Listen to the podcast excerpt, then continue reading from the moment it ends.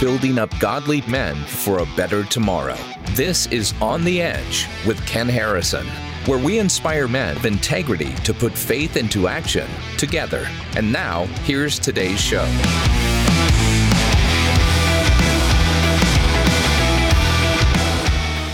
Addison, you and I have become super good friends, and yeah, you would be able to speak into this from lots of different angles, not the least of which is the fact that your mother and father are both very well-known Christian leaders and speakers. They go all over the world. Start off with your dad and going, I mean, he's been famous since before you were born. And then your mom became arguably more famous than your dad. And that, I mean, I can't imagine being one of four boys raised by two parents that are so highly regarded. There's got to be a lot of pressure there. So you do know a little something about identity and being real in the face of people's expectations. Yeah, I mean, Ken, when I was growing up, I would have people come up to me all the time and be like, "You're going to preach like your dad, or you're going to do this like your mom." And my response was, "You don't know me." I didn't actually say that. Like, you have no idea who I am. You're superimposing this idea who I am just because you know who my parents are. And that was hard, man. That was hard for me to reconcile for many years. I definitely ran from that. I didn't want to have an identity that was tied to who my parents are and what they do.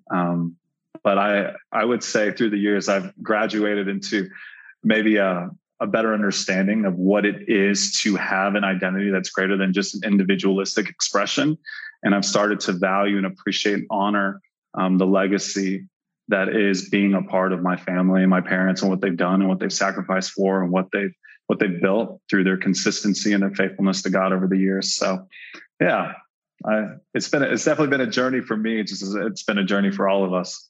Well, I mean, and you become your own man. I mean, you've written some great books. You're really, you've taken your dad's thing on fear of the Lord and you've kind of made it your own. You've got a holiness message that you give out there.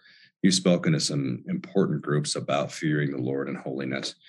But I kind of wanted to start off in this discussion, because you have some things to say into it, about in the church, we have this thing we put on, I shouldn't say the church, in cultural Christianity. Sure. We have this thing we put off on people, expectations that don't really necessarily come from Scripture. And I think one of the groups of people that really feel left out are single Christians. So there's somehow this expectation that if you don't have a wife or a husband, if you don't have kids, somehow you're not on the varsity team or something. And you got a lot to say about that. How do you deal with that if you're someone who's really been wanting to be married and the Lord's been like, no, like Paul, I want you to be single. The church has a weird way of ostracizing you.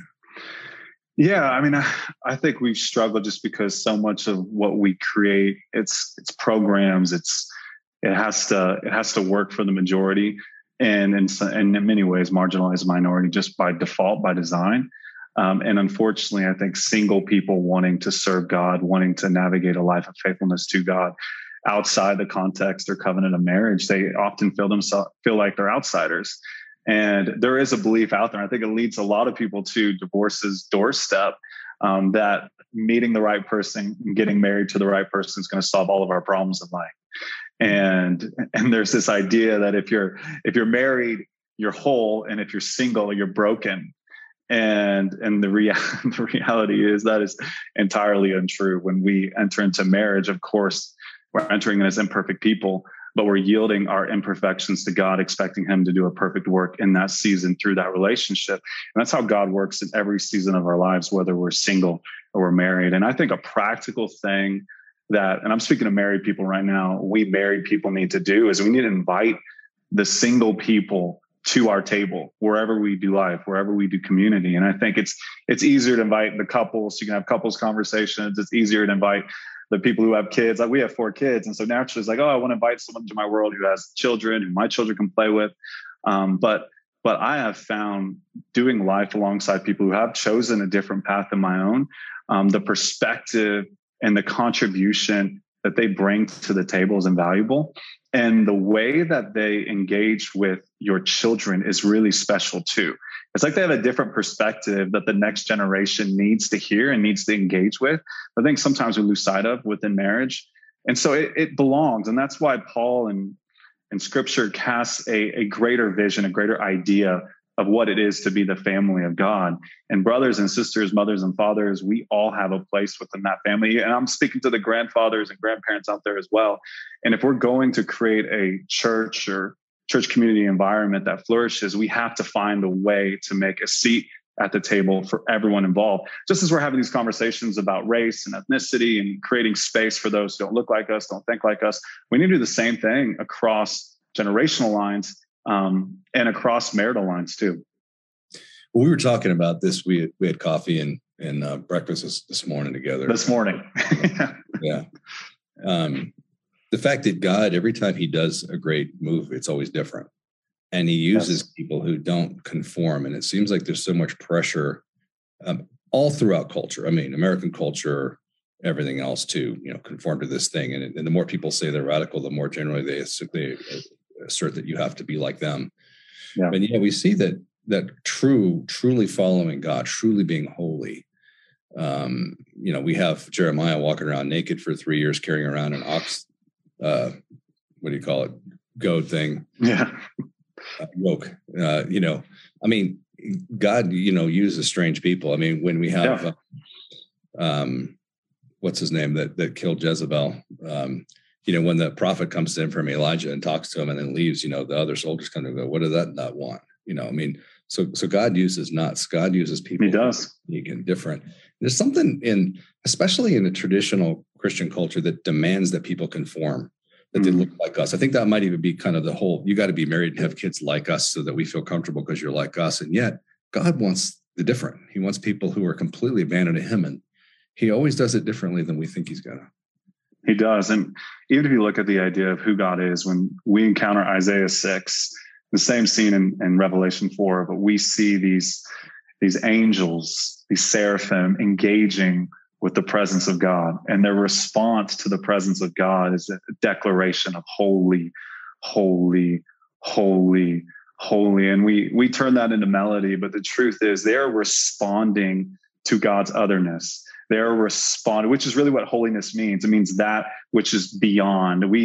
We have reduced it to being set apart. And don't get me wrong, it doesn't mean that. But what it really means is something that we really don't have language for. It's beyond anything that we've seen, anything that we've conceptualized, anything that we've systematized. It's saying, this is beyond, this is other. And I need to lean into this otherness. I need to be transformed by this otherness. I think there's a reason why a lot of us aren't experiencing transformation in our life. And it's because we've recreated God in our own image. And then we wonder why this God, which is really just a reflection of what we like best about ourselves, why this God isn't transforming us into something more. But in this moment in Isaiah, they're engaging with the presence of God and they're saying, other, other, other, holy, holy, holy. And then in the New Testament, we see this phenomenon that we are called God's saints or his holy ones, the children of the holy. He is the holy one. We are his holy ones. We are called to reflect his otherness. And there's a quote that I heard a long time ago, and I can't remember who it's from, but it basically said it takes a whole world to reveal a whole Christ.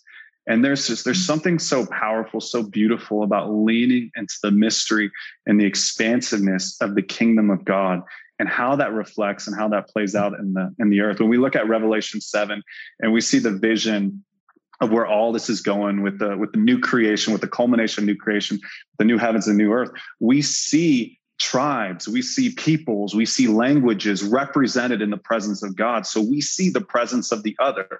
I think sometimes people have this idea like God's trying to just get us all to fit into this one little stereotype or this one little vision of what it means to flourish as good stewards. But the truth is the John 17 vision, the vision of us becoming one, it's a vision of oneness that only comes through championing and honoring and valuing the diversity of expression and reflection within the great kingdom expansion that is God's vision and design for human flourishing.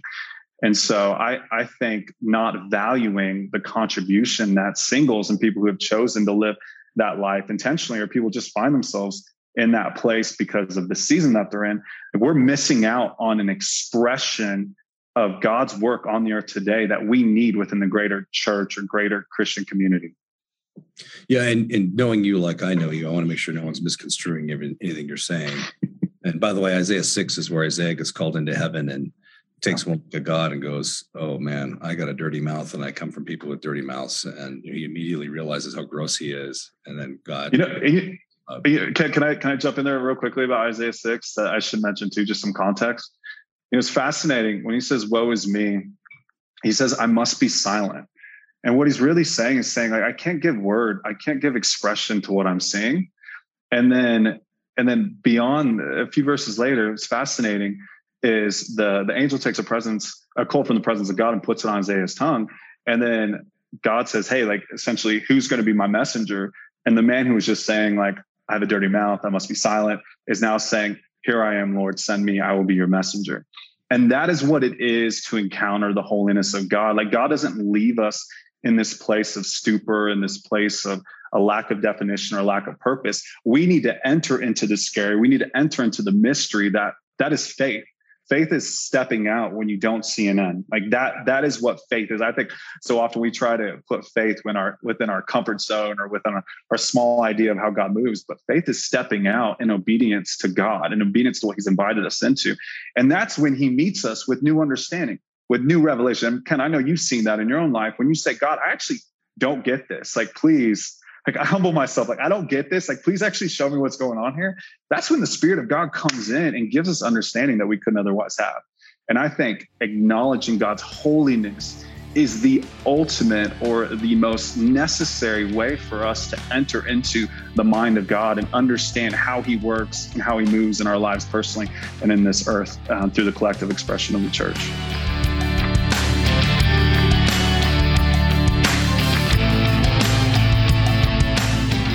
Today's episode is brought to you through the generosity of Waterstone.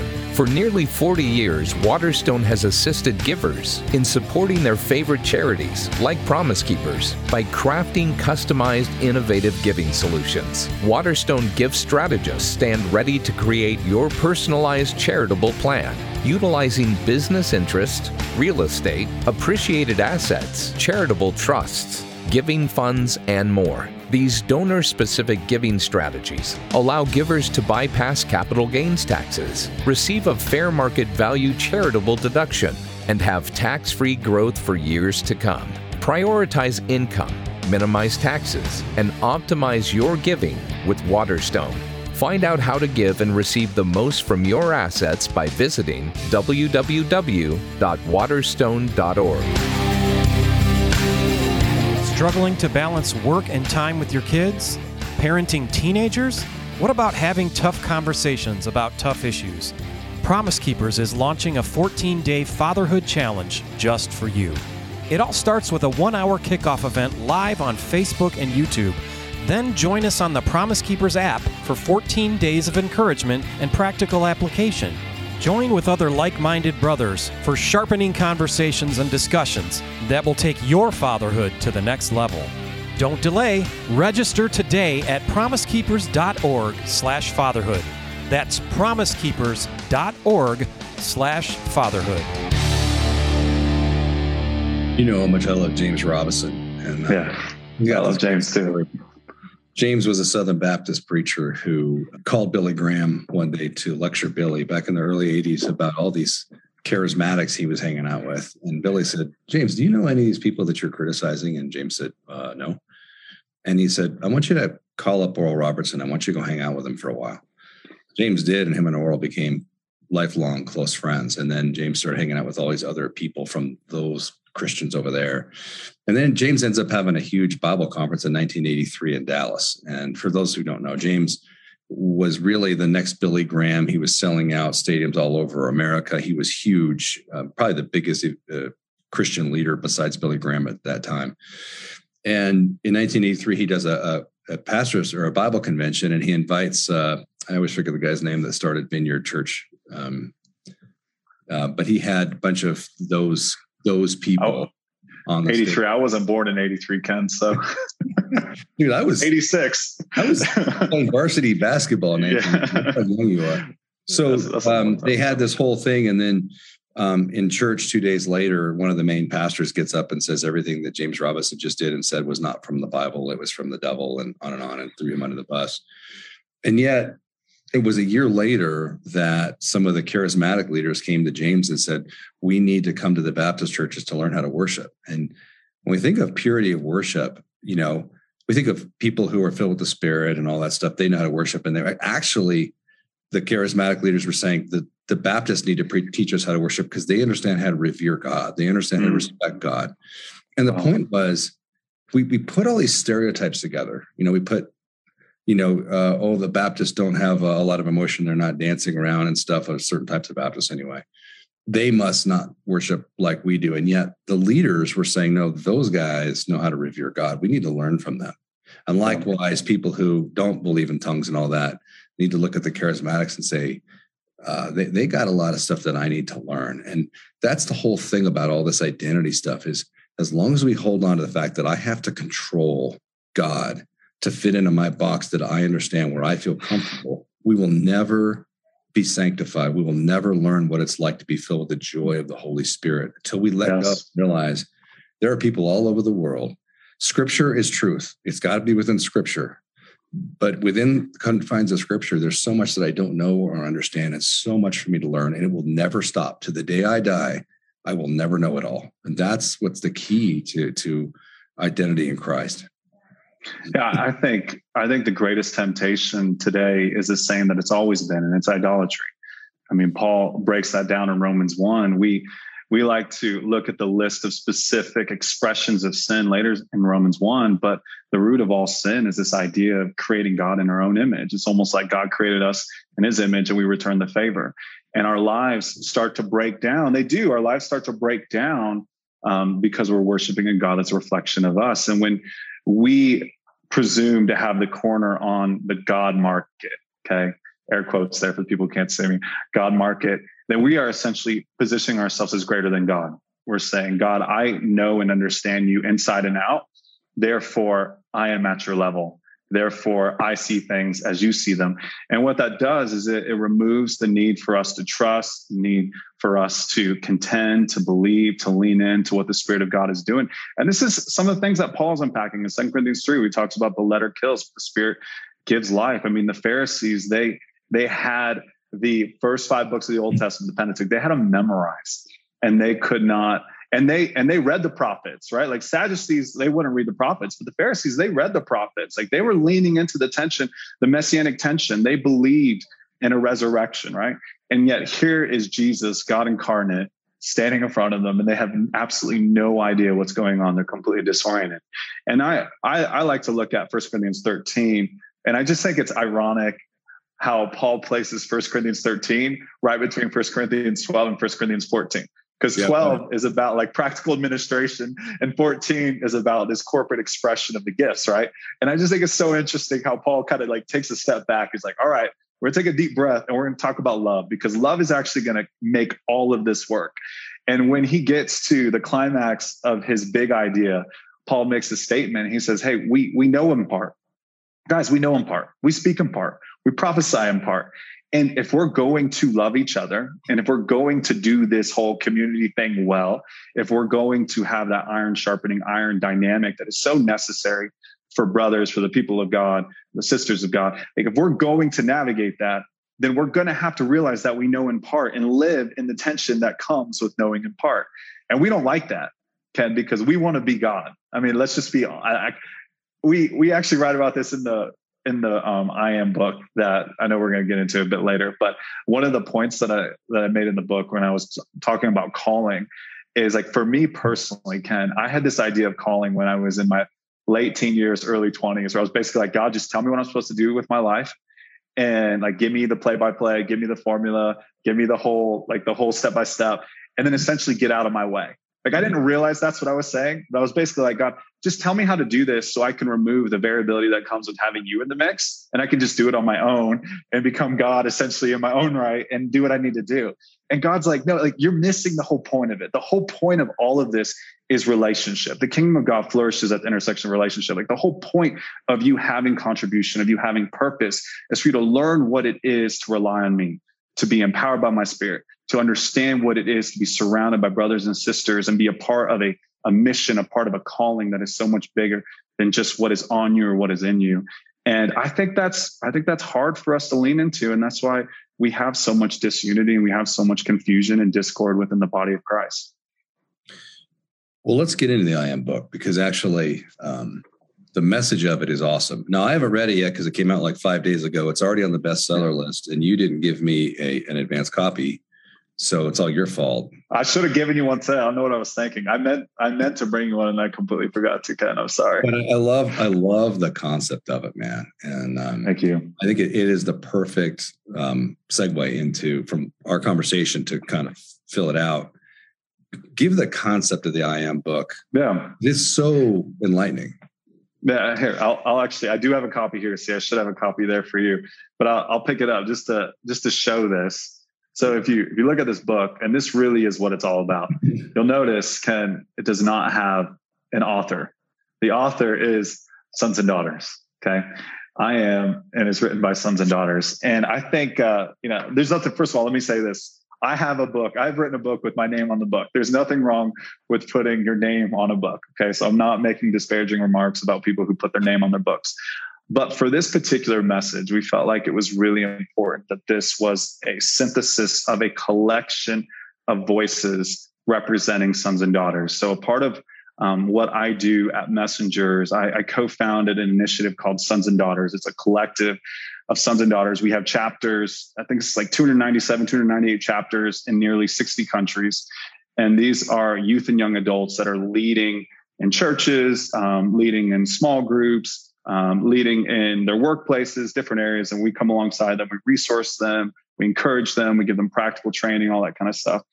And so what we did, Ken, is we reached out and we grabbed stories and we grabbed testimonies and we grabbed insights from the Sons and Daughters community. We pulled it together, and then using our foundation, that is the Sons and Daughters Foundation, which is 7 I Am statements, we brought a book together that is built on these 7 I Am statements. And you're like, okay, like the book's just called I Am. Like, what's the significance of that? Well, when you look at John's gospel, and Ken, I know you know this, when you look at John's gospel, Jesus made 7 I Am statements that rocked his religious world and rocked the political world. And for us, when I look at our world today, I'm like, hey, you know what? Maybe the religious world and maybe the political world, maybe both of those need to be rocked. And so what we did is we took 7 I Am statements that the Father declares over us throughout the meta-narrative of Scripture, going back to the very beginning. And we took those and we made 7 short statements, and we built content within each of these statements. We actually have a covenant that I don't know what the number is now, but tens of thousands of people have signed saying, yes, like this is how I'm living my life. This is what I believe I'm called to be as a son or a daughter of God, as a child of God. And so the book really is like a manual. It's a framework for Sons and Daughters to engage with that unpacks each of these statements and why these are so important for us to engage with in today's world, especially when everyone else is trying to define us. I mean, in this day and age where there's a movement, a pseudo movement of liberation, the reality is the world, and when I say world, I'm talking about every world, right? Every cosmos, every subcosmos is trying to put people in these nice, small categories so it can deal with those people accordingly. And I believe that God is inviting Sons and Daughters to experience what all of creation is groaning and longing for, which is an understanding of identity that is so much more than playing by the quote unquote rules and doing the things that everyone's been doing just because they're doing them, whether that's in culture or that's within the larger culture, the culture that we grew up in. And so we're trying to be disruptive in a good way. And we're trying to give language to a generation that I know is engaged in a lot of deconstruction, is really struggling to find its place as a church in today's greater world.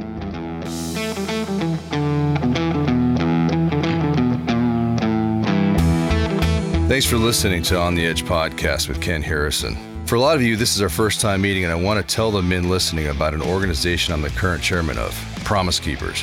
Promise Keepers is an organization founded by Coach Bill McCartney that's led men across the world to a saving relationship with Jesus Christ.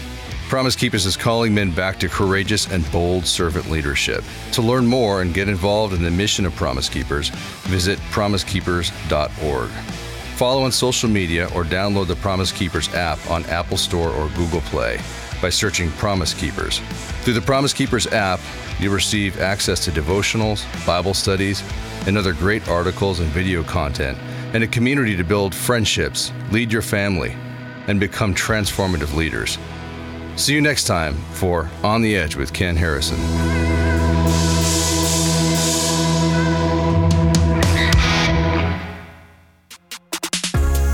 This podcast is part of the Edify Podcast Network. Edify is a faith-inspiring app that brings together thousands of the best Christian podcasts in one place for your listening enjoyment. Cut through the noise and grow your faith by diving into the world's top Christian podcasts today. Download the Edify app for free from the App Store or Google Play, or by going to edify.app. That's EDIFI.app.